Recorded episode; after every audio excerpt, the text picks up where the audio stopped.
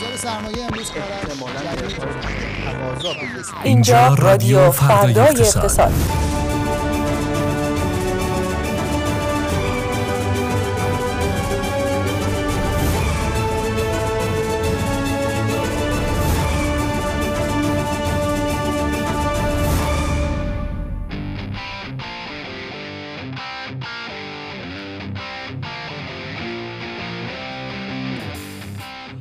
سلام بر شما. خانم ها آقایان خوش آمدید به 90 اپیزود از فصل دوم رادیو فردای اقتصاد که ما روز چهارشنبه 24 آبان 402 مشغول ضبطش هستیم. با همون به مدت یک ساعت همراه باشیم.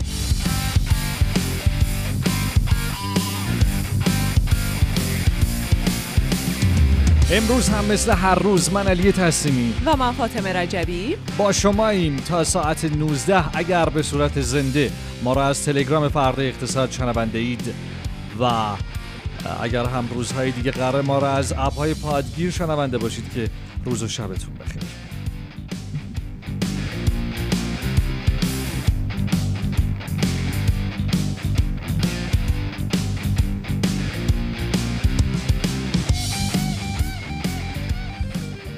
خب گوی من تاریخ رو اشتباه اعلام کردم. بله 24 آبان. من احساس کردم برگشتیم عقب. بله یک آذره. بعد 24 آبان من اصلا مرخصی بودم. اینجوری بودم که بس من اینجا چی کار می‌کنم؟ بله. تقصیر من هست و هم نیست. نیست, نیست؟ چون تو این کاور پشت سرمون این عدد خورده به اشتباه. و هست چون باید سعی کنم مثل یک اسبی که دور رو بستن فقط مستقیم نرم یورتمه یه فکر کنم. به هر حال ببخشید بر ما. بله. یکم آذر. و چرا حقوق نگرفتیم اگه یکمه؟ صحبت این حقوق این حقوق کردیم دیگه. چند روز پیش گفتیم که ما دیگه از 8 نهم منتظر حقوقیم هر ماه. به خدا کاش وضعیت رسیدن عضو این جاهایی بودیم استخدام این جاهایی بودیم که سر یکم همچین پول میاد. خب اگه می‌خوای استعفا بدین شما. نه آخه اونجا هم قبولم نمی‌کنن می‌دونم. اوکی. خب.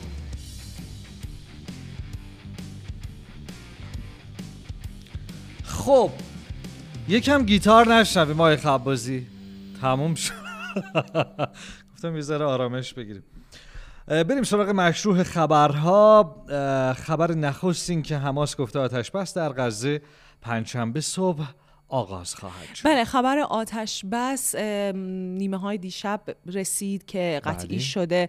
قطر اعلام کرد چند کشور دیگه اعلام کردن که اگرچه با اونها هماهنگ نشده بوده به صورت دقیق اما در تا اندازه در جریان بودن. اما از اون طرف ایده می‌گفتن تا وقتی که اسماعیل هنیه این ماجرا رو مطرح نکرده هیچ کشوری حتی ایران هم در جریان آتش بس نبوده. اما دیگه الان تقریبا آتش بس به مدت چهار یا پنج روز قطعیه و هم اسرائیل و هم مقاومت در غزه اطلاعی هایی دادن و در این مورد توضیحاتی دادن گویا این آتش بس در ازای تبادل اسراست و امروز در مجلس رژیم اشغالگر اسرائیل اعلام شد که به ازای هر ده اسیر ممکنه که یک روز به روزهای آتش, بس, اضافه بشه و خب بالاخره که تموم میشن اینا. برای همین هم اعلام شده که یه سری از مقامات آمریکایی گفتن که این به معنی پایان جنگ نیست و ما پیش بینی می‌کنیم که حتی تا ماها ادامه پیدا بکنه درگیری در غزه.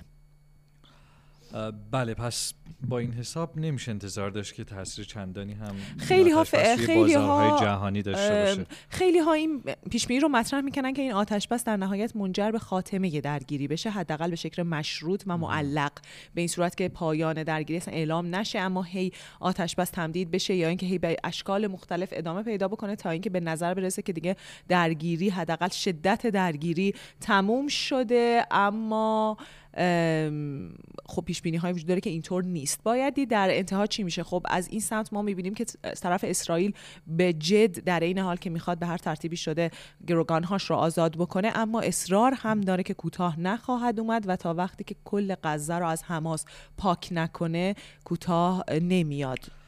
بله بریم سراغ مشروع بعدی نمایندگان مجلس با متناسب سازی حقوق بازنشستگان. در طول اجرای برنامه هفتم موافقت کردند. قراره که حقوق بازنشستگان به 90 درصد حقوق و فوق‌العاده های مستمر مستمر مشمول مستمر مشمول شاغلان شاغلان و مشابه و همتراز چی بله، بودین خب چندین ساله که این بحث همسانسازی حقوق بازنشستگان. کشوری در جریانه که خب بازنشسته ها به درستی اعتقاد دارن که باید بین حقوق اونها و شاغلان یک تناسبی وجود داشته باشه چون اون موقع که اینها در واقع 90 حقوق حقوق فوق العاده یه جورایی در واقع اون حق بیمه و حق مثلا بازنشستگی و اینهاشون رو پرداختن با حقوق موقعشون متناسب بود و اینها باید حداقل زندگیشون تامین باشه. الان اینطور که نماینده های مجلس تصویب کردن بر اساس برنامه هفتم توسعه دست کم در طول برنامه هفتم باید این اتفاق بیفته. اما می‌دونیم که تا چه اندازه موانع بسیار بزرگی بر سر این کار وجود داره و این کار چه هزینه عجیب غریبی برای دولت خواهد داشت. برای همین هم تا این لحظه دولت ها با وجودی که از قبل هم بارها مجبور شده بودن که این کار بکنن یعنی در واقع بهشون اج- این اجبار صورت گرفته بود اما تمکین نکرده بودن انقدر سختی که حتی نمیشه از روش خوند. من شما حساب کن اول 90 درصد مجموع دریافتی شاغلان. آها خب همینجوری بگم. الان اومدم مخففش کنم دیدم بدتر میشه. یعنی حرف اولشون. هم بخوام بذارم. کن شما اصلا. اصلا یه چیز خبر بعدیمون هم در رابطه با بازنشستگی. بله سخنگوی شورای عالی کار گفته بازنشستگی سی سال و سی- بازنشستگی سی سال و یک روز را هم قبول نداریم. بله در واکنش به تصمیمیه که مجلس گرفته و در واقع الان دیگه مصوبه است. باید ببینیم که شورای نگهبان چه نظری در این مورد خواهد داشت. بالاخره اتحادیه اصناف و گروه ها و اتحادیه کارگری اعلام کردن که به هیچ عنوان افزایش سن بازنشستگی رو نمیپذیرن. امروز که حتی در خود صحن مجلس هم بحثی شد و یکی از نماینده مجلس اعلام کرد که این تصمیم یعنی افزایش سن بازنشستگی حتی غیر شرعیه و دقیقا به همین دلیل شورای نگهبان باید باهاش مقابله بکنه و مخالفت بکنه و با این پاسخ از سوی رئیس مجلس مواجه شد که ام، به هر حال خود شورای نگهبان صلاح خواهد دونست و اوضاع اینجوری که شما هم میگی نیست. خلاصه یه در واقع خیلی یه بحث مجادله هم در مجلس حول محور این موضوع شکل گرفت. به نظر نمی‌رسه این پایان ماجرا باشه حقیقتا. یعنی با توجه به همه بحثایی که پیش اومد بعید نیست که مجلس دست کم ایراد وارد بکنه برگردونه به مجلس. شورای نگهبان ایراد وارد بکنه برگردونه به مجلس و بعد ببینیم که در ادامه چه اتفاقی میفته بسیار عالی. متشکرم. فاطمه بابت توضیحاتت لازمه که حتما یادآوری بکنیم که امروز یکی دو تا خبر مهم دیگه هم بود که چون ما این خبرها رو در ادامه خواهیم پرداخت با بچه ها به شکل مفصل تر من از این بخش خارجشون کردم. مهمترینش اومدن جزئیات بودجه است. بله. همونطور که دیروز ما اعلام کردیم جزئیات بودجه دیروز نیامد فقط وزیر اقتصاد یه سری موضوعات کلی رو گفت که ما با مجتبی نظری هم اینجا بررسیش کردیم. اما امروز جزئیات بودجه اومد و این جزئیات نکته های فراوان زیادی داره که ما با محبوب داوودی کامل خواهیم شکافت. بله. بسیار عالی. بریم سراغ آخرین های بازار سرمایه طلا و ارز. من صدای همکارم خانم رجبی رو توی گوشم ندارم از همکاران می‌خوام که صدایشون رو هم به من بدن. خب هانا پاکمند چه خبر؟ عصرتون سلام. بخیر. عصر شما هم بخیر. امروز بازم معاملات متعادلی رو تو بازار سرمایه داشتیم. بله. شاخص کل با افزایش 11 صدم درصدی. عین دیروز یه رشد خیلی کمی رو داشت و توی سطح 2 میلیون و 22 هزار واحد قرار گرفت. بله. شاخص هموزن به مراتب وضعیت بهتری رو داشت و با افزایش 39 صدم درصدی در سطح 706 هزار واحد قرار گرفت. بله. ارزش معاملات 4250 میلیارد تومان و خالص خرید سهامداران حقیقی در معاملات امروز 173 میلیارد تومان بوده. میشه گفت بازار به نقطه ای رسیده که بعیده که افت داشته باشه افت عجیبی رو تجربه کنه. اما توی مسیر رشدش هم هنوز سیگنال قوی رو دریافت نکرده که بخواد رشد چشمگیری رو ثبت کنه و پیش درسته. بره. بعد به نظر می‌رسه که حالا آخر هفته روزهای پرخبری رو در کدال و همچنین در خصوص بودجه داشته باشیم که احتمالا هفته بعد معاملات تحت تاثیر این اخبار قرار می‌گیره. بله. اگر بخوایم نگاهی هم به آخرین های بازار طلا و ارز داشته باشیم بازار طلا و ارز هم نوسان چشمگیری رو نداشتن. طلای 18 ایار دو میلیون و 416 هزار تومن معامله شده. تو آخرین معاملات خودش سکه امامی هم 28 میلیون و 697 هزار تومن. اونس جهانی اما دوباره به مقاومت 2000 دلاری خودش نزدیک شده که این چندمین باره که داره این نقطه رو لمس می‌کنه. به نظر می‌رسه که حالا کارشناسا پیش بینی می‌کنن که احتمالا بعد از یه نوسان خیلی کوتاه مدت در این سطح این مقاومت رو بالاخره بشکنه و از این سطح عبور کنه. بسیار عالی. متشکرم. هانا. پاکمن مختصر و مفید باهات خداحافظی می‌کنیم. تا هفته یاتی یک فاصله کوتاه بگیریم بازگردیم.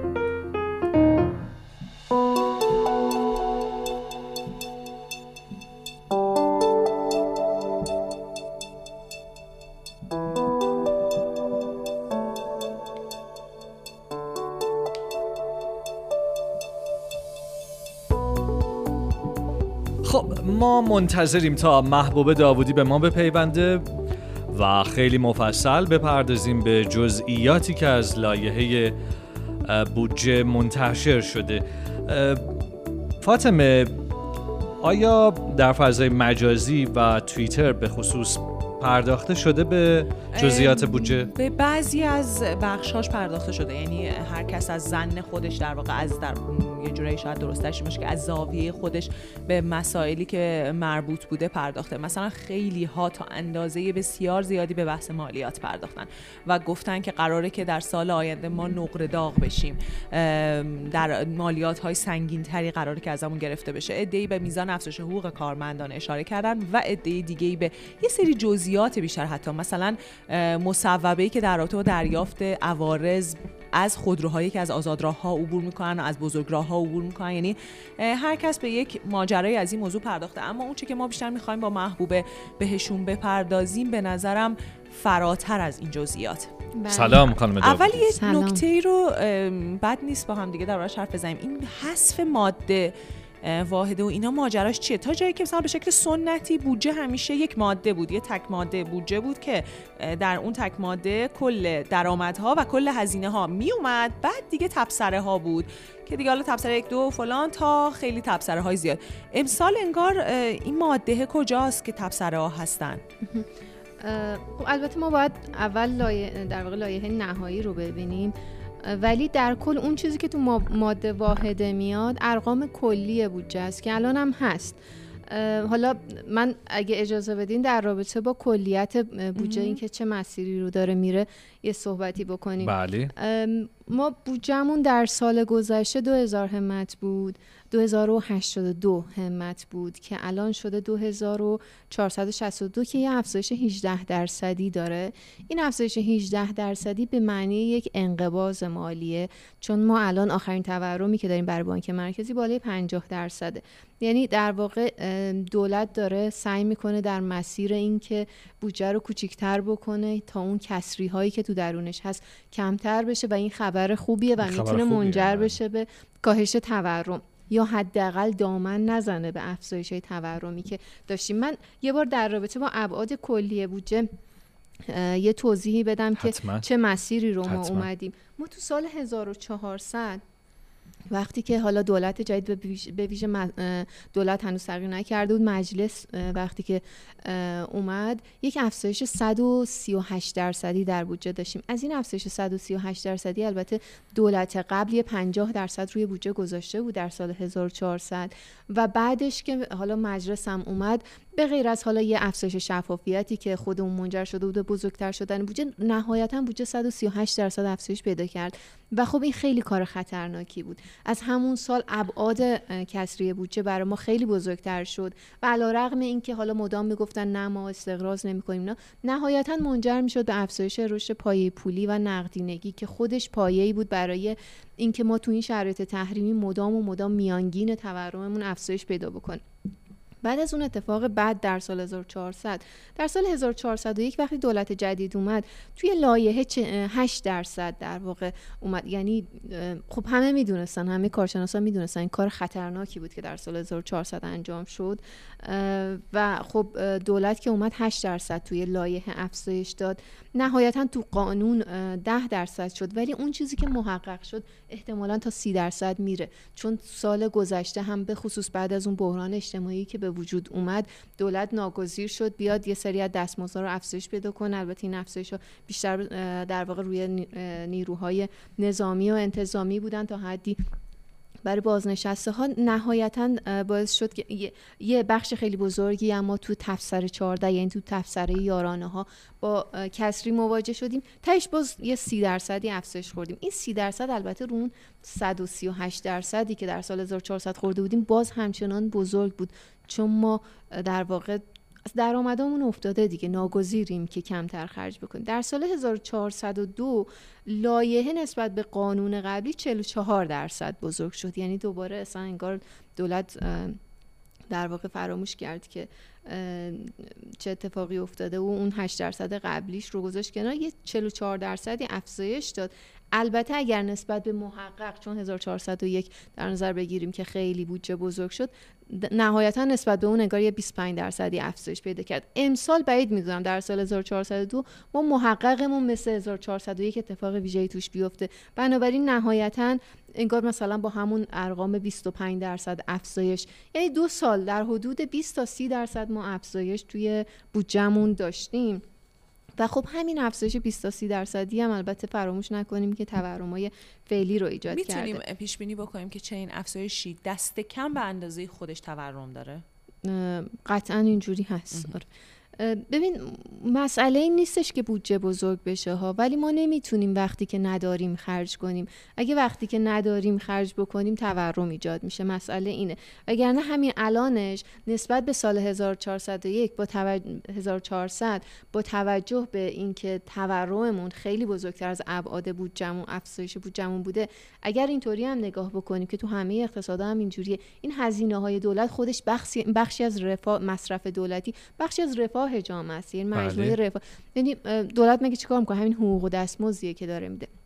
یعنی این بخش رفاهی از در واقع بخشی از رفاه جامعه است ولی این رفاه مربوط به بخشی از جامعه هم هست. بله. یعنی اون کسایی که دارن مستقیما از دولت بهره مند میشه بنابراین حالا اینو می‌خواستم بگم که طی این سالا از 1400 تا الان حدود 35 درصد این رفاه افتاده. یعنی مصرف دولتیه 35 درصد به صورت حقیقی کاهش بده کرد. یعنی عدم افزایشش متناسب با اینو این, این به این معنی نیست که ما باید زیادش بکنیم تا وقتی که نداریم و مهمتر از اون تا وقتی که منابع درستی براش نتونستیم پیدا بکنیم نباید زیاد بشه. ولی باید دولت بتونه منابع پایداری رو براشون پیدا بکنه تا این رفاه رو به قبل برگردونه. امسال در سال 1403 ما 18 درصد رشد داشتیم. احتمالا تا حدود 25 درصد افزایش پیدا بکنه و حدس 25 درصد نسب این 18 درصد لایه هست نسبت به قانون پارسال 25 بله. درصد میشه قانون 1403 نسبت به قانون در بله. واقع 1402 این 25 درصد در واقع احتمالا دوباره محقق میشه همچنان به معنی انقباض مالیه چون متورم 50 درصدی داشتیم یعنی باز هم بودجه حقیقی داره نصف میشه و خب این اتفاق خوبی نیست. در دل خودش به این معنی نیست که ما مجبور یعنی این سیاست انقباضی مالی که داره دولت در واقع در پیش می‌گیره در راستای کاهش تورم و در راستای همون انقباض پولی که داره انجام میده کار درستیه. ولی همه اینا در, راست در واقع توی یک گذار معنی میدن. اگر گذار داشته باشیم به سمت اصلاحات اقتصادی. اصلاحات اقتصادی که حالا ریشه تر هستن. اصلاحات نظام بانکی هست. که البته بانک مرکزی داره در این زمینه هم تلاش می‌کنه. اصلاحات بودجه هست که به نظر می‌رسه حالا یه اتفاقاتی داره میفته و البته اصلاحات عمیقتری که مربوط میشه به این که ما بتونیم درآمدها رو زیاد بکنیم. ببین همه اینایی که الان ما گفتیم از جنس اینه که آقا اوکی ما فقیر شدیم کمتر بخوریم ولی باید اون کیکر رو بتونیم بزرگترش بکنیم. نمی‌تونیم مدام بگیم باشه ما فقیر شدیم که اگه فقیر بشیم و کمتر نخوریم که یعنی قراره که داریم از آینده می‌خوریم. در آینده قراره فقیرتر تر بشیم. ولی اگر فقیر بشیم و فکری نکنیم برای بزرگتر شدن اون کیف که هم باز عملا کار درستی نمی‌کنیم. به نظر میاد که یه ذره دوزاری دولت داره تازه میفته که چه خبره ببینیم ما اینجوری بگم. ما دیگه الان این رفتار دولت در زمینه انقباض پولی و مالی به این معنیه که فهمیده نباید از آینده بخوره. به این معنی نیست که فهمیده باید کیکر رو بزرگتر بکنه. یعنی این دوتا رو باید از هم جدا بکنیم. سیاست هایی که رشد اقتصادی ایجاد می‌کنه که فراتر از دولت هم هست. یعنی ما باید در واقع توی اون سیاست های کلیمون بریم به سمتی که کیک اقتصادمون رو بزرگتر بکنیم که خیلیش برمیگرده به بهبود روابط بین المللی ما که بله. واقعا خیلی به نظر نمی‌رسه در این زمینه. مسئول دولتی در کیشیم وکس اشاره های بر این مبنا هم داشتن مسئولین که سخنرانی کردن. یعنی این نگاه رو می‌شد دید که انگار کسی بهشون منتقل کرده که تولیده باید افزایش پیدا کنه این کیک باید بزرگتر بشه ارتباطات باید این تا حد کیک بزرگتر بشه رو که همیشه در موردش صحبت می‌کنیم. ولی موضوع اینه که آیا عملکرد در اون سمت هست یا نه. یا اینکه آیا اونچه که میگن رو ما در عمل هم خواهیم دید یا نه؟ این این خیلی فراتر از این حرف. یه اصلاحات همونطور که ما داریم می‌بینیم تو نظام بانکی اصلاحات ریزی داره انجام میشه تو بودجه به خصوص داره یه اصلاحاتی انجام میشه. یه سری حرکت های کوچیکی هست ولی این حرکت های کوچیک در واقع خیلی متناسب نیست با اون شوک بزرگی که ما خوردیم. ما برای اینکه برگردیم حتی به دوازده سال قبل سال 90 خیلی نیاز داریم که بیشتر از این حرفا این در واقع فرمونه رو بچرخونیم. اگه اجازه بدیم من یک وقتی اگر هست من یه کوچولو توضیح بدم در رابطه با حالا موارد ریستر بودجه. آره. تو مسیر کلی بودجه که من گفتم یه اصلاحات ریزی به نظر می‌رسه داره انجام میشه اینه که تو درآمدهای عمومی ما از هزار همت 1054 همت سال قبل رسیدیم به هزار و نزدیک 500 همت. یعنی اینجا اومدیم یه افزایش 42 درصدی دادیم که بیشترش تو مالیات 50 درصد رشد توی مالیات. این افزایش مالیات رو ببین اتفاق تلخیه ها. به این معنیه که ما داریم میپذیریم فقیر شدیم. ولی ولی موضوع اینه که نپذیرفتنش هم چیز بهتری نیست. توی مالیات اتفاقی که داره میفته اینه که دولت داره سعی می‌کنه پایه مالیاتی رو بزرگتر بکنه.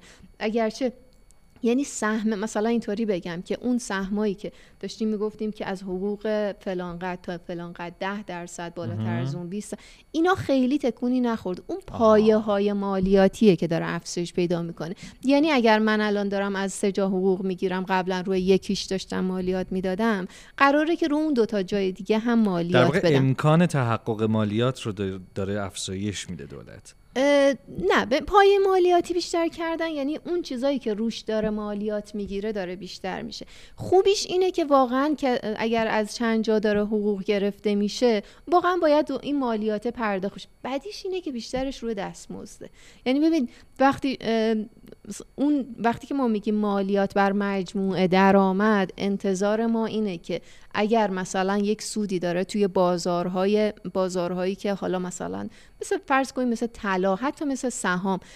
سهام روی اون اون چیزی که توی دنیا متداوله اینه که اون سودی که شما از معاملات در واقع روی نوسان به دست میاری رو ازش مالیات می‌گیرن. ولی اون سودی که در بلند مدت به دست میاری رو اون رو روش مالیات نمی‌گیرن. مثلا اون سودی که روی خرید و فروش دلار داری روی خرید و فروش مسکن داری روی اینا همشون هم از جنس حالا اسم سفته بازی کم بعد در, بعد در رفته ولی خب از جنس سفته بازی هن. روی اینا میشه درآمد گرفت. اینا نیاز داره به یک شفافیت خیلی زیادی توی اطلاعات ما که هم ما اون پایه شفافیت رو نداریم هم پایه فنیش رو تا حدی نداریم. پایه فنی می‌تونست ایجاد بشه اگر انگیزش بود شاید در آینده ایجاد بشه. ولی فعلا اینطور نیست. رو داریم رو دستمزد می‌گیریم. این واقعا بدی جریانه. ولی خوبی جریان اینه که ما مجبوریم این کارو بکنیم. پای مالیاتی باید بره بالا و روی در واقع اون افرادی که از چند جا دارن درآمد دریافت می‌کنن اون از اون درآمدها مالیات گرفته بشه که چیکار نکنیم که نریم از جای دیگه ای که تورم این رو دریافت بکنیم خب این اتفاق خوبیه. درآمد نفتیمون رو یکم آقای منظور قبلا گفته بود که ما بهتره که یه ذره واقع بینانه تر رو درآمدهای نفتی باشیم. واقعا به نظر می‌رسه این کار کردن نسبت سال بعد با اینکه تا یه حد خیلی کمی تعدیل شده. نرخ تسعیرمون از 28500 به 31 رسیده. درآمد نفتی رو یکم پایین تر دیدن نهایتا باعث شده درصد در سهم درآمد نفتی از بودجه بیاد پایین. از حدود 30 درصد 29 درصد رسیده به 24 درصد. یه اتفاق دیگه هم که افتاده اینه که فروش اوراق بیشتر شده. یعنی نگاهه می‌دونی نگاهه به این سمت بوده که بریم به سمت درآمدهای پایدار. ولی فروش اوراقمون هم اگر زیاد شده برای اینه که ما باز پرداخت اوراقمون در سال آینده بیشتره. یعنی مجموعا اگر حساب بکنیم انگار دولت داره اوراق جمع می‌کنه. 28 همت داره اوراق جمع می‌کنه. امسال 12 همت بود. یعنی عملا اینطوری نیستش که داره با استفاده از اون اوراق خیلی تامین مالی می‌کنه. فقط داره اون اوراق قبلیش رو با استفاده از اوراق در واقع به عقب میندازه اون درآمد ناشی از اون. توی سمت هزینه ها ما عمرانی رو تغییر ندادیم. ببین تو دل این یه, یه چیز بده یه چیز خوب. چیز بدش اینه که چیز بعدش اینه که خب عمرانی از جنس سرمایه گذاریه ما مدام داریم کمتر و کمتر سرمایه گذاری می‌کنیم. خب این اتفاق بعدیه ولی مجبوریم. جاری هم رقمش 19 درصد بوده. یعنی افزایش دستمزد حدود 18 درصد بوده. در مجموع دولت داره یک انقباض مالی به, به کار می‌بره برای کاهش تورم. کار مفیدیه ولی یادمون باشه این همچین انقباضایی فقط در کوتاه مدت جواب میدن. در بلند مدت نمی‌تونی همش بگی اوکی من نمی‌تونم کاری کنم که که بزرگتر بشه. عوضش تورم واسهتون ایجاد نمی‌کنم. این عوضش خوبه ها ولی اون که اولش نمی‌تونه کیکو بزرگتر بکنه فقط من یه سوالی دارم ازت قبل از اینکه شاید به بخشای دیگه صحبتت برسیم. ما اینجا میگیم که خب دولت تا این اندازه منقبض کرده بود جرو که در ازاش به مردم میگه که خب تورم ندارید ولی من نمی‌تونم کیکرم بزرگ کنم. نمی‌تونم اون رفاه به قول تو ناشی از خدمات دولتی و ناشی از بالاخره هزینه کرده دولتی رو بهتون ارائه بدم. اما سوال من اینه تضمینی وجود داره که واقعا حداقل با این تصمیم تورم کنترل بشه؟ یعنی من می‌خوام ببینم که دو سرباخت آیا ممکنه برای مردم بشه؟ هم از این طرف از اون رفاهه از اون بزرگتر شدن که که حتی به غلط محروم باشن. ولی یعنی برن تو انقباض برن تو فشار با این وعده که وگرنه تورم ها هم سختی بشن هم, چی... آره هم چیزی آیدشون نشه دوباره سال دیگه این موقع نشستیم در مثلا تورم 40 خورده درصد حرف می‌زنیم در تورم خوراکی 80 درصد رفتیم یعنی می‌خوام ببینم که مگه فقط همین عامله خب مثالای خوبی بود. بعد در مورد تورم تورم 40 خورده درصد احتمالاً حرف می‌زنیم ولی اگر در واقع واقعا سیاست های انقبازی جواب بدن در مورد دیگه تورم 70 درصد صحبت 60 درصدم بگم 70 درصد دیگه یعنی در مورد ابعاد تورم به هر حال اثرگذاره. شما اگه کمتر پول چاپ بکنی اثرگذاره ولی تضمینی نمیده. تضمین میده که در مورد سطح تورم اثرگذاره یعنی قطعا شما با کمتر خرج کردن با کمتر چاپ پول کردن تورم کمتر ایجاد می‌کنی. ولی تورم ما ناشی از تراز پرداخت ها که به خاطر تحریمه اون سر جاشه. اون یعنی ما تحریمیم و مدام و مدام داریم فقیرتر, میش... فقیرتر میشیم. این فقیرتر شدن از کانال افزایش نرخ ارز افزایش نرخ ارز با خودش یه تورمی رو هم داره. این کوچیکتر شدن کیکه در دل خودش یه تورمی داره. دولت فقط با این کارا می‌تونه این تورمه رو اونقدی بزرگ نکنه که ما فرار سرمایه هم داشته باشیم. بنابراین تورم رو ما داریم ولی ابعادش رو می‌تونیم یک کم کنترل کنیم سوالی که پیش میاد اینه که یعنی برای خیلی مطمئنم این سوال پیش میاد که چرا دولت نمیره سراغ یارانه هایی که داره بیجا پرداخت می‌کنه و چرا میاد دست می‌ذاره روی دستمزدها؟ یعنی ما چرا نباید نرخ بنزینمون واقعی تر باشه قیمت خودرومون واقعی تر باشه ولی خب دستمزدمون هم واقعی تر باشه. چرا به این سمت من فکر می‌کنم توی این روند اصلاحی که دولت داره در, در پیش می‌گیره روند اصلاح قیمت ها هم هست. یعنی ما در سال 1403 افزایش قیمت بنزین رو به نظرم و بعد با افزایش 18 درصدی دستمزد یعنی می‌دونی چی میگم؟ و بعد خب به نظر می‌رسی که من اینو جایی نقص نکردم. ما داریم فقیرتر میشیم. کمتر مصرف می‌کنیم کمتر مسافرت میریم ولی ولی ناگزیریم این کارو بکنیم. ما نمی‌تونیم وقتی که درآمدمون در این سطح نصف شده به اندازه قبل خرج بکنیم. چون تورم میاد و ما رو با سرعت بیشتری فقیر می‌کنه. ببین تورم هزینه های تورم رو یک بار از بالا بیان پایین. دولت یه سری اصلاحاتی رو داره انجام میده. خیلی کوچولو ولی ولی حالا به هر حال داره این سعی رو می‌کنه. چه توی در واقع انقباز مالی چه تو همون افزایشی که احتمالا توی قیمت حاملای انرژی خواهیم داشت. توی اینا این یه سری اقداماتی رو انجام میده. ابعاد تورم رو یکم کوچیکتر می‌کنه. خب وقتی که این ابعاد تورم کوچیکتر میشه باعث میشه که دیگه ما تا یه حدی بتونیم سرمایه گذاری بکنیم. اون کیکر رو یکم بتونیم بزرگترش بکنیم جلو کوچیکتر شدنش رو بگیریم. می‌دونی کل قصه کیکه. صرف نظر از اینکه ما داریم با چه قیمتی با هم دیگه مبادله می‌کنیم تهش ما داریم این کیکه رو در واقع تقسیم می‌کنیم. اگر ابعاد تورم رو با یه سری سیاست های اصلاحی دردناک کوچیکتر نکنیم این کیک کوچیک و کوچیکتر میشه. پس مجبوریم اون کاره رو انجام بدیم. من یه مثالی به ذهنم می‌رسه مثل اینه که یک بیماری متاستاز کرده در واقع سرطان به بدنش و دکتر میگه که خب حالا من سعی کنم بیناییشو حفظ کنم که تا وقتی حداقل زنده است مثلا چشش ببینه.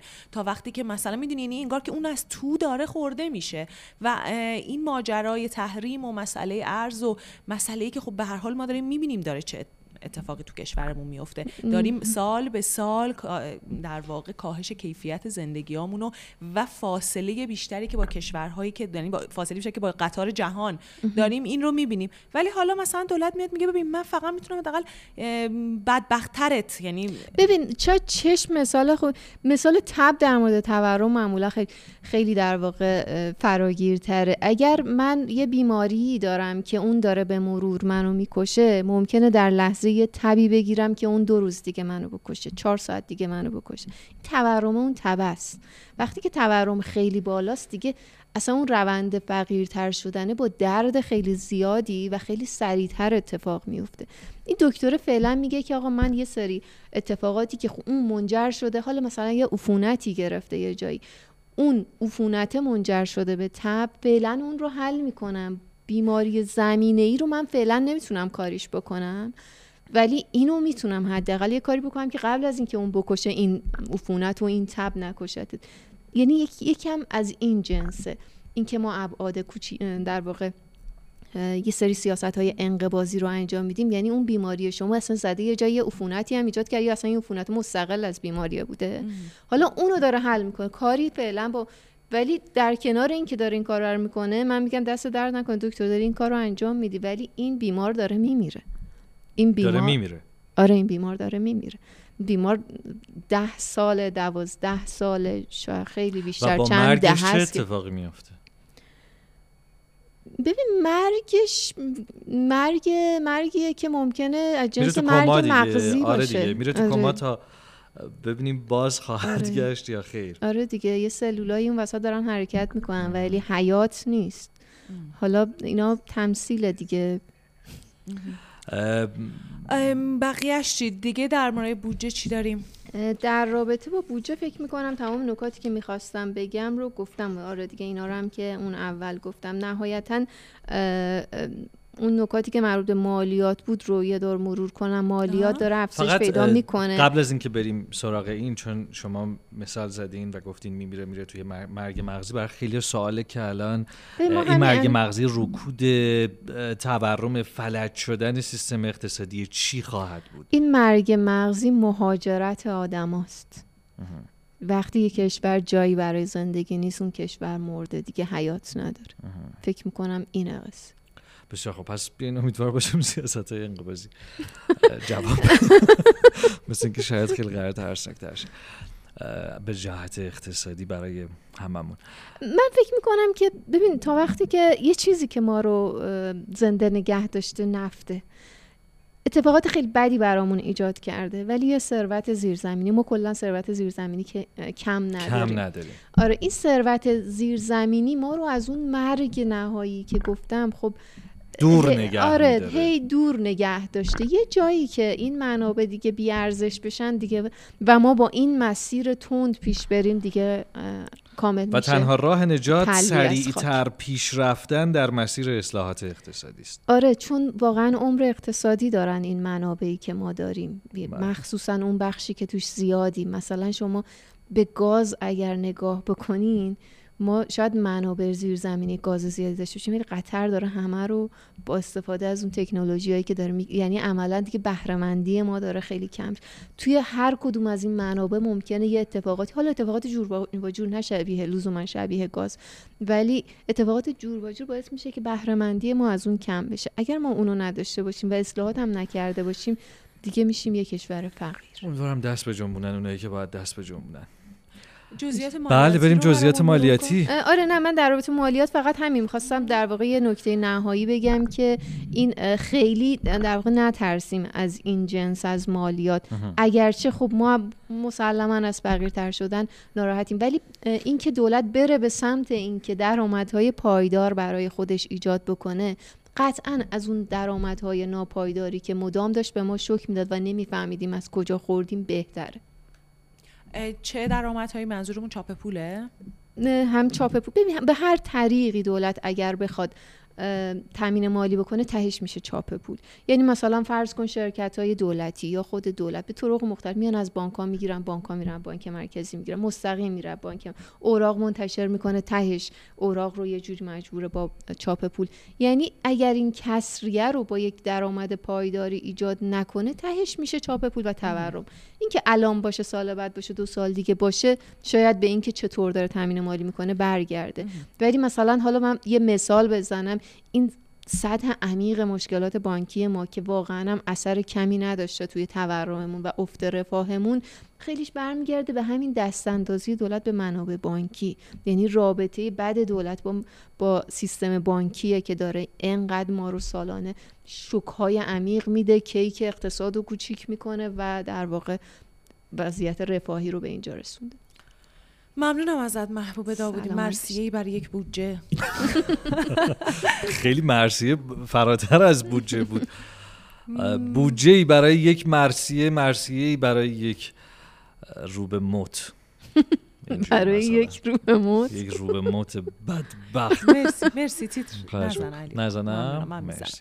خیلی متشکرم از محبوب ممنون. همیشه. هر چند وقتی بار پیداش میشه ولی خوب پیداش میشه. تعداد شنونده های لایومون در تلگرام نشون میده که جادر شما بیشتر در رادیو حضور من در. خدمتتون هستم. باهاتون خداحافظی می‌کنم. خدا نگهدار. خیلی خوب. یه فاصله بگیریم. یه نفس بکشیم. یه, لگد به. میز بزنیم. اونو من نزدم. شما هم نبودی خانم داودی بود. تا شهرام شریف به ما بپیونده. بریم و بیایم. اینجا رادیو فردای اقتصاد. مرور تیتر روزنامه ها بورس بازار ارز بازارهای جهانی خبرهای مهم اقتصادی و سیاسی و اجتماعی و هر چیزی که باید بدونید. فردای اقتصاد رو امروز بشنوید.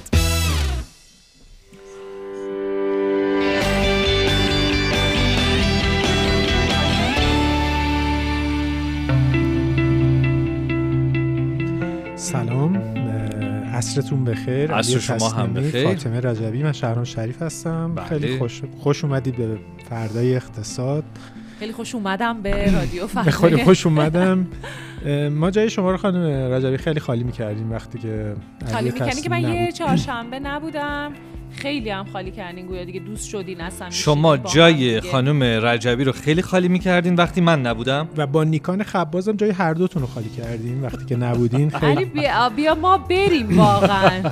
مثل که خوش میگذشته با اون حرفی که علی اول رادیو زد که فکر کنم دیگه در واقع؟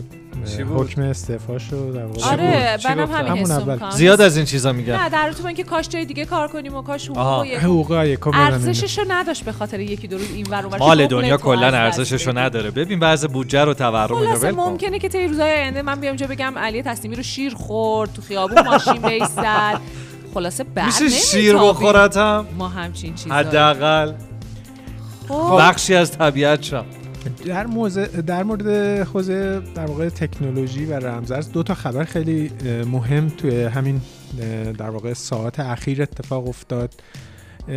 در مورد بایننس که بزرگترین صرافی کریپتو جهانه این شرکت خب به یک توافقی رسید با اداره در واقع با وزارت دادگستری آمریکا که پذیرفت که چهار ممیز سه میلیارد تومن جریمه پرداخت بکنه شرکتش و خود بنیانگذارش. ببخش دلار.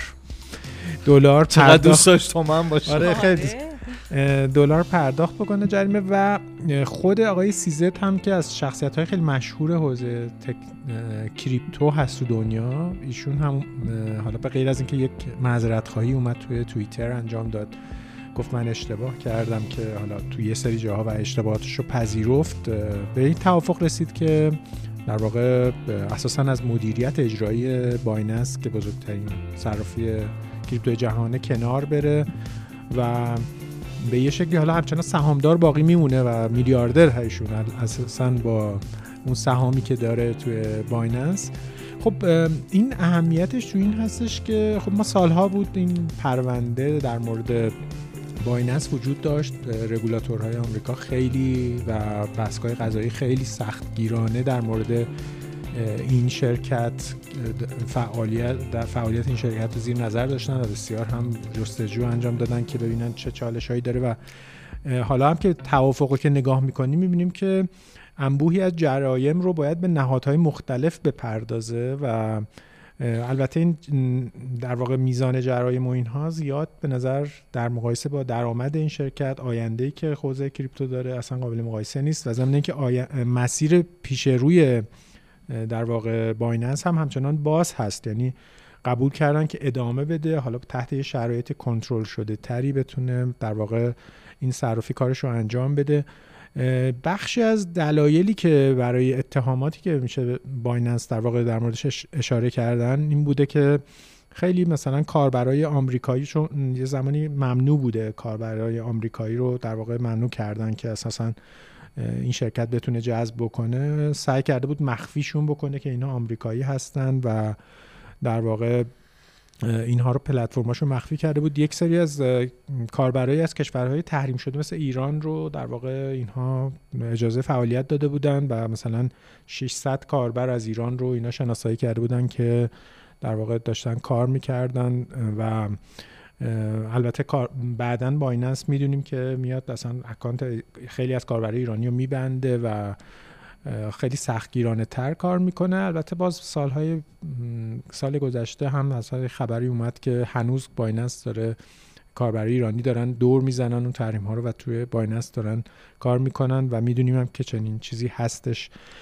و حالا اتهامات دیگه ای هم داره که حالا چیزهای مختلفی که حالا خود بایننس گفته که من سعی می‌کنم که دیگه از این به بعد از این کارها بچه خوبی باشم و از این کارا نکنم. و این به هر حال یه اتهام مهمشون هم پولشوییه که خیلی مهمه که حالا بحث این بحث پولشویی البته خب مختص فقط حوزه کریپتو نیست بلکه تمام نهادهای مالی یا بانکی می‌تونن مثلا با این اتهام روبرو باشن.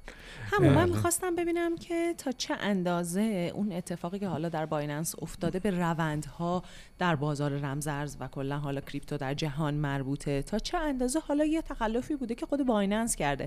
یعنی آیا الان کسایی که مخالفان توسعه بازار رمزارزها هستن می‌تونن این رو به عنوان یه سند بیان رو کنن بگن آقا اگه ما خیلی این بازار رو توسعه بدیم عاقبتش مثلا جولان پولشوهاست. خیلی سوال خوبی کردی فاطمه. به خاطر اینکه همین یه بهانه حتما دست کسانی که اصلا با رمز ارزها مخالفن خواهد داد به خصوص به رگولاتورها تو سراسر جهان.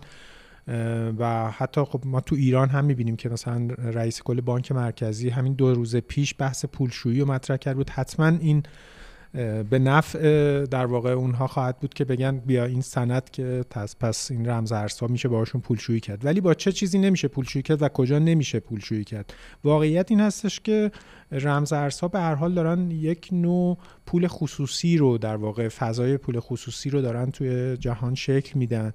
و طبیعتا شرکت هایی هم که دارن این کار رو انجام میدن تجربه لازم رو برای حالا در واقع تراکنش ها یا کارهای اقتصادی یا بحث پول و در واقع خیلی ندارن تو این زمینه و برای همین هم حتما ایرادهایی به پلتفرم های اونها وارده و یا سوء استفاده ای از اونها ممکنه بشه که در واقع به یه حالا جالب نباشه. خب ما می‌دونیم که الان بعضی از این در واقع رمزها ارز رمزها حتما برای مصارفی توی در واقع خرید و فروش اسلحه یا مثلا قاچاق مواد مخدر یا در واقع حتی جنایت و جرم و جنایت تو دنیا داره استفاده میشه. ولی مسئله حذف این صورت مسئله نیست. یعنی اگه شما فکر فرض کنید که این تکنولوژی جدید این اشکالات رو داره و ما با حذفش اون جرم و جنایت یا پولشویی یا مسائل شبیه این رو از بین خواهیم برد. این قطعا اشتباهه و تکنولوژی اتفاقا می‌تونه راههای بهتری رو برای کنترل داشته باشه برای اینکه سالمتر در واقع یک معامله صورت بگیری یا transaction صورت بگیری یا اساسا سیستم های با مالی و بانکی بهتر عمل بکنن. راهش رو باید پیدا کرد. آره و حتما راه حل های بهتری داره. همین الان خود بایننس هم الان گفته اون چیزایی که الان بایننس بهش متهم شده مال دیروز نیست مال سالها پیشه و خود بایننس تو این سالها خیلی سعی کرده که روش هایی رو درست کنه که مثلا کاربرا کمتر مورد در واقع مثلا سرقت مثلا کریپتو خیلی کاربران یکی از اون مسائل بوده. سعی کرده که مثلا کاربرای آمریکایی رو به خصوص که براش خیلی مهمن و کاربرای همه دنیا رو مثلا دو مرحله ای بکنه و از نظر در واقع هوی... تعیین هویتشون رو خیلی جدیتر داره عمل- انجام میده. به نظرت میاد اراده ای وجود داره واسه پیدا کردن این راهکارها؟ چون به هر حال این حوزه باعث شده که تو ایران؟ نه نه نه. جهان. آها، داشتی غیر مستقیم می‌گفت نه آخه اصلا. ببین تو جهان خب سوالتو تکمیل کن من جواب. سوالم اینه که حداقل می‌تونیم بگیم که این تکنولوژی جدید خیلی تسهیل و روان کرده پولشویی رو یا اقداماتی نظیر این رو. این اینه که قبلا اگه مجبور بودی با دست کره بمالی روی نون به مسابقه پولشویی مثلا الان یه چاقوی خوب کرمالی داری که قشنگ باش خیلی سریع این کار رو انجام میدی. اراده ای وجود داره. به نظر میاد اراده وجود نداره چون هر روز دارن در واقع شرکت های جدیدی پدید میان. مثلا تو حوزه NFT ها ما ببینیم که پول های عجیب غریبی داره جابجا میشه. آثاری بالا میاد که لزوما ارزشی ندارن و ارزش گذاری دارن میشن و از این دست. ببین من فکر می‌کنم که به هر حال رمزارزها یک فضای غیر در واقع غیر متمرکزی رو دارن توی فضای مالی و در واقع حوزه مالی دارن مهم. ایجاد می‌کنن و پول و مالی که این به هر حال هم با خودش مزیت هایی داره هم یه سری چالش هایی دولت ها کنترلی روی این حوزه نداره. اصل این حوزه هم غیر قابل کنترل بودنش. یعنی مزیتش توی. decentralize بودن یا عدم تمرکزشه. اینکه من بتونم به شما یک پولی رو بدم بدون اینکه اصلا کسی متوجه بشه. این حق منه که اصلا نخوام مثلا یه مؤسسه مالی این وسط یا بانکی متوجه transaction هم بشه. لزومی نداره که من مثلا البته من به شما این پول رو نمیدم ولی مثال عرض کردم. ولی مسئله اصلی اینه که خب نهادهای مالی اون کنترل رو وقتی دارن طبیعتا می‌تونن شناسایی بکنن در واقع چالش ها رو بهتر و سالها هم روش مثلا پلتفرم های مختلف رو داشته باشن ولی همین الان هم تو سیستم های مالی خیلی جای دنیا شما بحث پولشویی و چالش های دیگه بله، داری و بله. اینها رو یه خبر دیگه اگه در مورد این سوال ندارین من این خبر اه، کوتاهی نه دیگه ولی می‌خوام بگم که جالبه همزمان با این خبری که تا این اندازه حالا خیلی بازخورد داشت ما در داخل کشورمون هم چند روزیه که خبرهای کریپتویی داریم. همینطوره.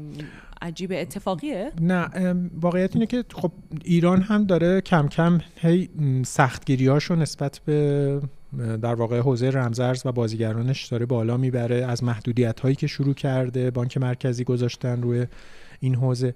ولی از یاد نبریم که توی مثلا خود آمریکا خیلی قوانین رو دارن می‌سازن و قوانین دارن تدوین می‌کنن و فعالیت قانونی رو به رسمیت می‌شناسن. یعنی بایننس ادامه پیدا می‌کنه می‌تونه همچنان معاملات رو انجام بده با اصلاحاتی که اون مشکلاتی که در واقع تا حالا به وجود آورده دیگه تکرار نشه.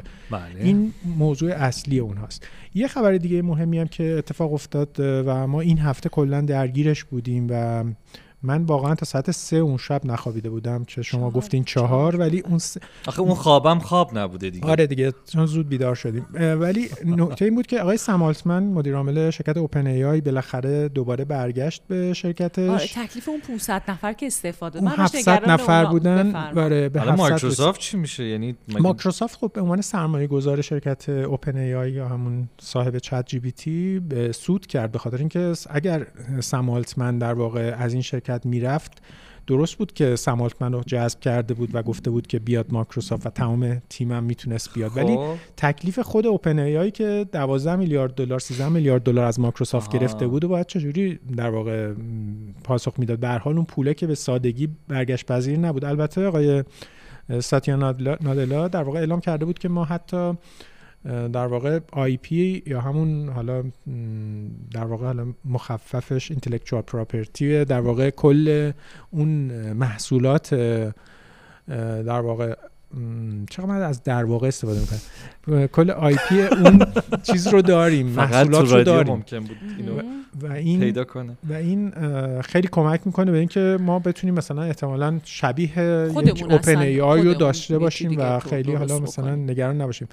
ولی این ماجرای اوپن ای آی از یه زاویه خیلی مهم بود از زاویه حاکمیت شرکتی. به خاطر اینکه این شرکت یه شرکت غیر انتفاعی بود که بعدا به صورت انتفاعی تبدیل شد. غیر انتفاعی بود به خاطر اینکه می‌خواست روی هوش مصنوعی در واقع عمومی انتش... کار بکنه و در واقع چالش های زیادی رو هم این ساختار حاکمیت شرکتی به این شرکت و بعد دامنش به سیلیکون ولی به حوزه هوش مصنوعی وارد کرده بود. در واقع ولی باید به اون 700 نفر گفت که در واقع صبر کنید. در واقع مهلت ببین، من بدید. بعضی وقتا مصاحبه های خودم میشنم واقعا خجالت می‌کشم. میگم واقعا چرا اینقدر از در واقع استفاده می‌کنی؟ ولی متاسفانه نه اصلا نگران نباش. انقدر که نقطه ذهنه، میپذیرم شما که نیستم. خودت در واقع خودش در خودم باشه. خیلی نقطه من که اصلا باشه. رب و نوع تواضع الان من امشب بشینم شما رب و نوع تواضعی؟ بله. اما کمر تواضع من قبل از شکست. اینکه شما اون تیکر به من بنازین در که اشتباهاتمو نمیپذیرم می‌خواستم بگم که آقای شریف خودتون بیشتر اینجوری احساس می‌کنید ما به عنوان فن سابق برنامه های شما این احساس رو نداشتیم. اما ممکنه که از این لحظه به بعد داشته باشم. خوش آمدین. با اجازه. امشب هم فقط اینو اشاره بکنم که ما یک برنامه تکشاخی رو داریم که کلا روی همین بحث اوپن بله. ای آی و چالش سمالتمن رو نمیگیم؟ بیاد نه دیگه. ایشون. یه روز بیاد چرا دیگه، الان که برگشته و. آشتی کردن و اینا؟ باش. میگیم چون بیاد. شما گفتید. آره آره به هفته خاطر بعد. فاطمه نیست ولی. می‌خوایم ببینیم چه گذشته. باش. باش. ممنون بای. خدافظ خب الان تاوانشو من میدم. بریم و بیایم.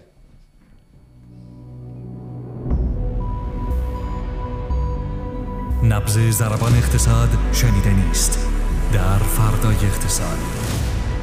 چهارشنبه ها ساعت 18 به مدت یک ساعت.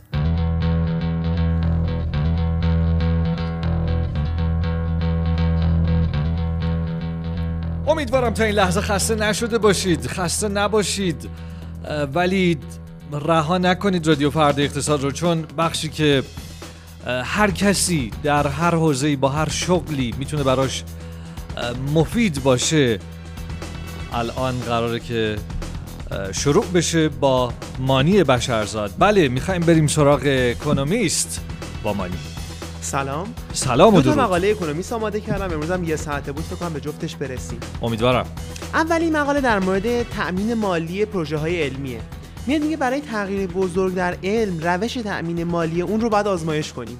یعنی همون آزمایشی که توی فلسفه علم ما برای کارهای مختلف می‌کنیم برای فهم جهان به تجربه اتکا می‌کنیم. میاد میگه برای اینکه تأمین مالی پروژه های علمی رو انجام بدیم باید آزمایش کنیم. ببینیم کدوم روش های تأمین مالی بهتره. اولین بخشش میاد میگه بخش بزرگی از زمان محقق ها فقط پر کردن فرما شده. یعنی فرم هایی باید پر کنن برای اینکه پول بگیرن برای مقاله هاشون یعنی هزینه بگیرن که تحقیقاتشون انجام بدن. فرم باید پر کنن هی تا مثلا مقالهشون رو ریویو کنن. و میگه این یه چرخ خیلی مانعیه که آسیب می‌زنه به کار علمی. دلیل مختلفی هم میاره. اول از تاریخ تأمین پروژه های علمی شروع می‌کنه. اولش به شکل امروزه نبود که دولت ها بیان بخش بزرگی از کمک های مالی به پروژه های علمی رو انجام بدن. اولش تامین مالی مثلا تو قرن بیستم حیرت انگیزه. ما می‌بینیم دست آدم های انس... پروژه های انسان دوستانه است توسط کارآفرینا و شرکت های خصوصی. چند تا مثال هم هست. مثلا ادوین هابل که من گفتش که کهکشان های دیگه هم وجود, جا- وجود داره جز کهکشان راه شیری. مؤسسه کارنگی ازش حمایت کرده بود. یا خود ادیسون که اصلا ما می‌دونیم بیشتر businessman بود تا اینکه ما بخوایم به اون شکل محقق بدونیم. اما بعد از جنگ های جهانی هم جنگ جهانی اول هم جنگ جهانی دوم دولت ها نقش مهمتری تو پروژه های علمی گرفتن و بیشتر اومدن توی این field سرمایه گذاری کردن. و یکی از مشکلاتی هم که وجود اومده همینه. یعنی همین نقش بزرگ دولت ها تو پروژه های علمیه که بروکراسی طویلی ساخته. چند تا عدد هست؟ مثلا تو سال 1960 کمتر از یک درصد جی دی پی یا آمریکا برای کارهای علمی بود. الان سه درصده. اما تمام بحث اکونومیست اینه که سرمایه گذاری بیشتر شده اما بهرهوری سابق رو نداره. چرا؟ در احتمالا بخش خصوصی بهتر می‌دونه چیکار کنه؟ به چی نیاز داریم؟ مثلا چی چه تحقیقاتی پولسازتره؟ روی چه موضوعی باشه و دولت ها همینه شما دقیقا یکی از بحث مهم اکونومیست هم همینه. میاد میگه خیلی از کشفیاتی که به دنیای ما کمک کردن توی فناوری تجاری بودن. یعنی توی اون بخشا داشتن تحقیقاتی انجام می‌شد و اتفاقی و این کشفیات اتفاق افتاد و این رفرنس های قوی هم داره. حالا یکم خارج از اکونومیسته. مثلا ما نمونه فول دولتیش رو بخوایم بگیم اتحاد جماهیر شورویه. از سال 1917 تا به امروز که ما زندگی می‌کنیم از 87 نوآوری بزرگی که اتفاق افتاد هیچ کدومش تو بلوک شرق نبود. هیچ کدومش تو بلوک شرق نبود. و این رفرنسش هم کتاب کتابیه که نویسندش برای فرای اقتصادی یادداشتی نوشت جان ون رینن. اقتصاد تخریب خلاق. و بله. بحثش هم ساده است. توی اون سیستم نوآوری ما می‌بینیم که کمتر شکل می‌گیره. و اما اکونومیست روی کردی که داره توی این مقاله این نیستش که آقا دوباره بدیم بخش خصوصی. میاد میگه که بخش دولتی این کار رو انجام بده اما بیاد آزمایش کنه. یعنی آزمایش های مختلفی انجام بده که ببینه کدوم روش های تامین مالی بهتره. یکی از پیشنهادهایی که داره اینه که تحقیقات ریسک پذیری رو تشویق کنه. میگه این روشی که الان گذاشته یه جوری محققا محافظه کار شدن. یعنی برای اینکه صرف اینکه یک بودجه بگیرن تحقیقاتی می نویسن که سایتیشن های زیادی بخوره و ریسک نمی‌کنن. و از طریق این ریسک است که نوآوری های بزرگ انقلاب های علمی بزرگ اتفاق میفته این سیستمی که الان درست شده بیشتر یک بوروکراسی طویله که خیلی هم risk taking توش اتفاق نمیفته بیشتر هم رویه محافظه کارانه رو دوست دارن دانشمندا ادامه بدن. یه خبر جالبی هم تو این مقاله آورده بود نوشته بود که با وجود اینکه دولت ها نقش بزرگی تو پیشرفت علمی دارن اما بخش خصوصی هم هنوز هست زنده است. مثالش هم اریک اشمیته که از سران گوگل و هوش مصنوعی دانشمند رو خبر داد که اول نوامبر یعنی حدود نمی‌دونم فکر کنم 20 روز پیش خبر داد که قرار هوش مصنوعی دانشمند رو گوگل رونمایی کنه. یعنی پروژهش رو شروع کرده. که این هم یه پیشرفتی که می‌تونه توی علم اتفاق بیفته. اما تمامی حرف اکونومیست اینه که الان محققان top دنیا یعنی تو دانشگاه های Ivy League یا Russell Group که میشه بهترین دانشگاه های انگلیس و Ivy League که بهترین آمریکاست دو پنجم زمانشون رو دارن می‌ذارن برای کارهای جز research.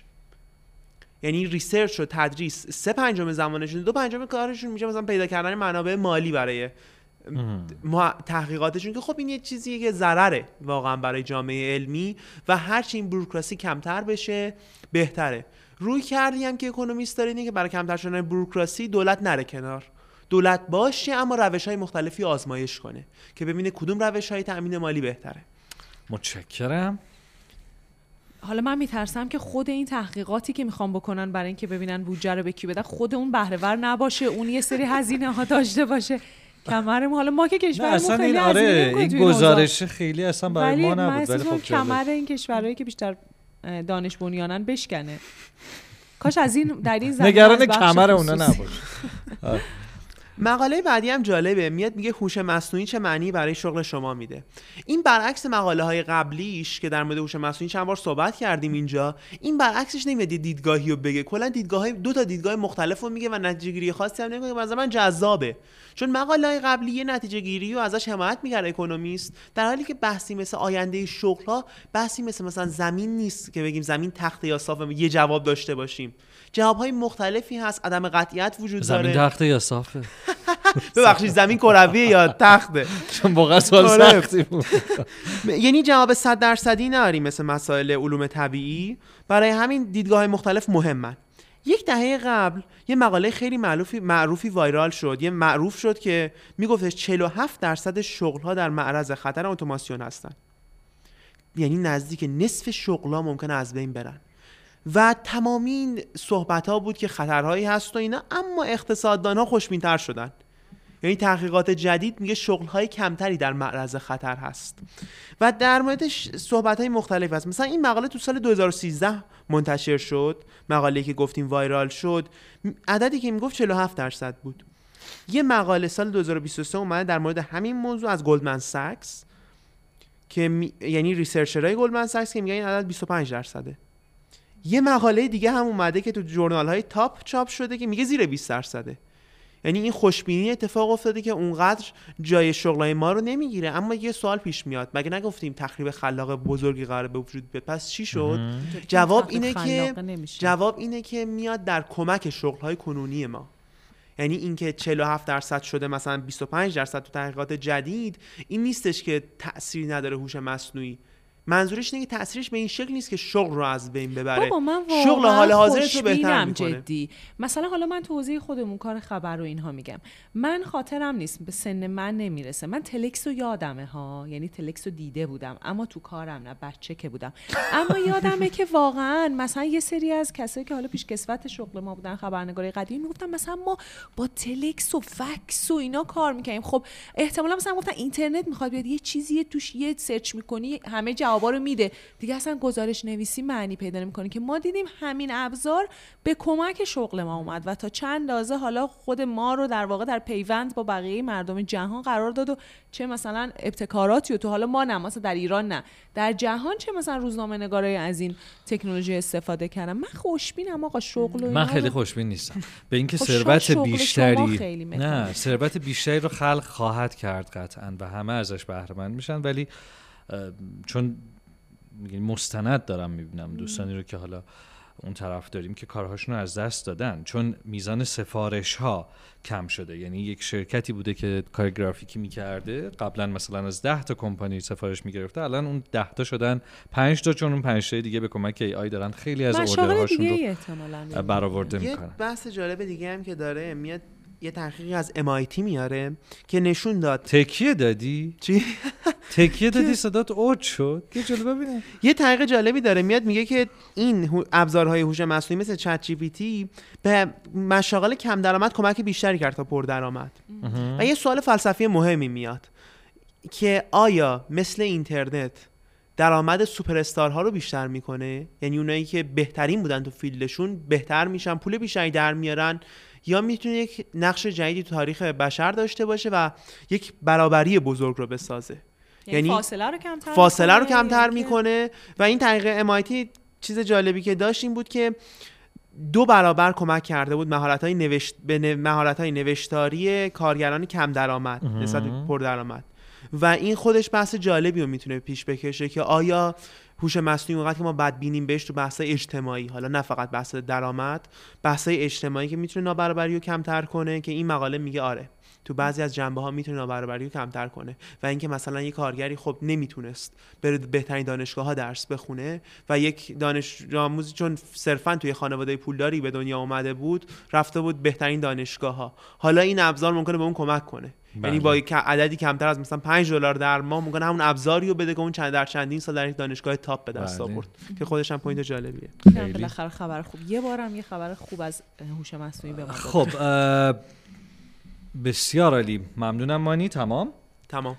متشکرم ازت. متشکرم که این هفته بیشتر از هفته های قبل هم با رادیو فردا اقتصاد همراه بودی. از شما شنونده های رادیو فردا اقتصاد هم ممنونم که به همراهی ما وفادارید لطفا اگر از مطالب رادیو فردا اقتصاد استفاده می‌کنید شنیدن اون رو به دیگران هم توصیه کنید. نظراتتون رو انتقاد و پیشنهاد از ما دریغ نکنید. اگر هم فکر می‌کنید مطلبی حرفی سخنی دارید که می‌تونید با ما در میون بگذارید در رادیو فردا اقتصاد اون رو با دیگران به اشتراک بگذارید اونها رو هم می‌تونید با ما در میون بگذارید. تا هفته آتی که البته ما شنبه یک شنبه و دوشنبه از متافو از نمایشگاه متافو همراه شما عزیزان خواهیم بود. با شما خداحافظی می‌کنیم. شب روزتون خوش. اگه برسه فردا. اینجا رادیو فردای اقتصاد. کنه در و دست بگیریم متکی تهران و از جا بلند باید اینجا رادیو فردای اقتصاد.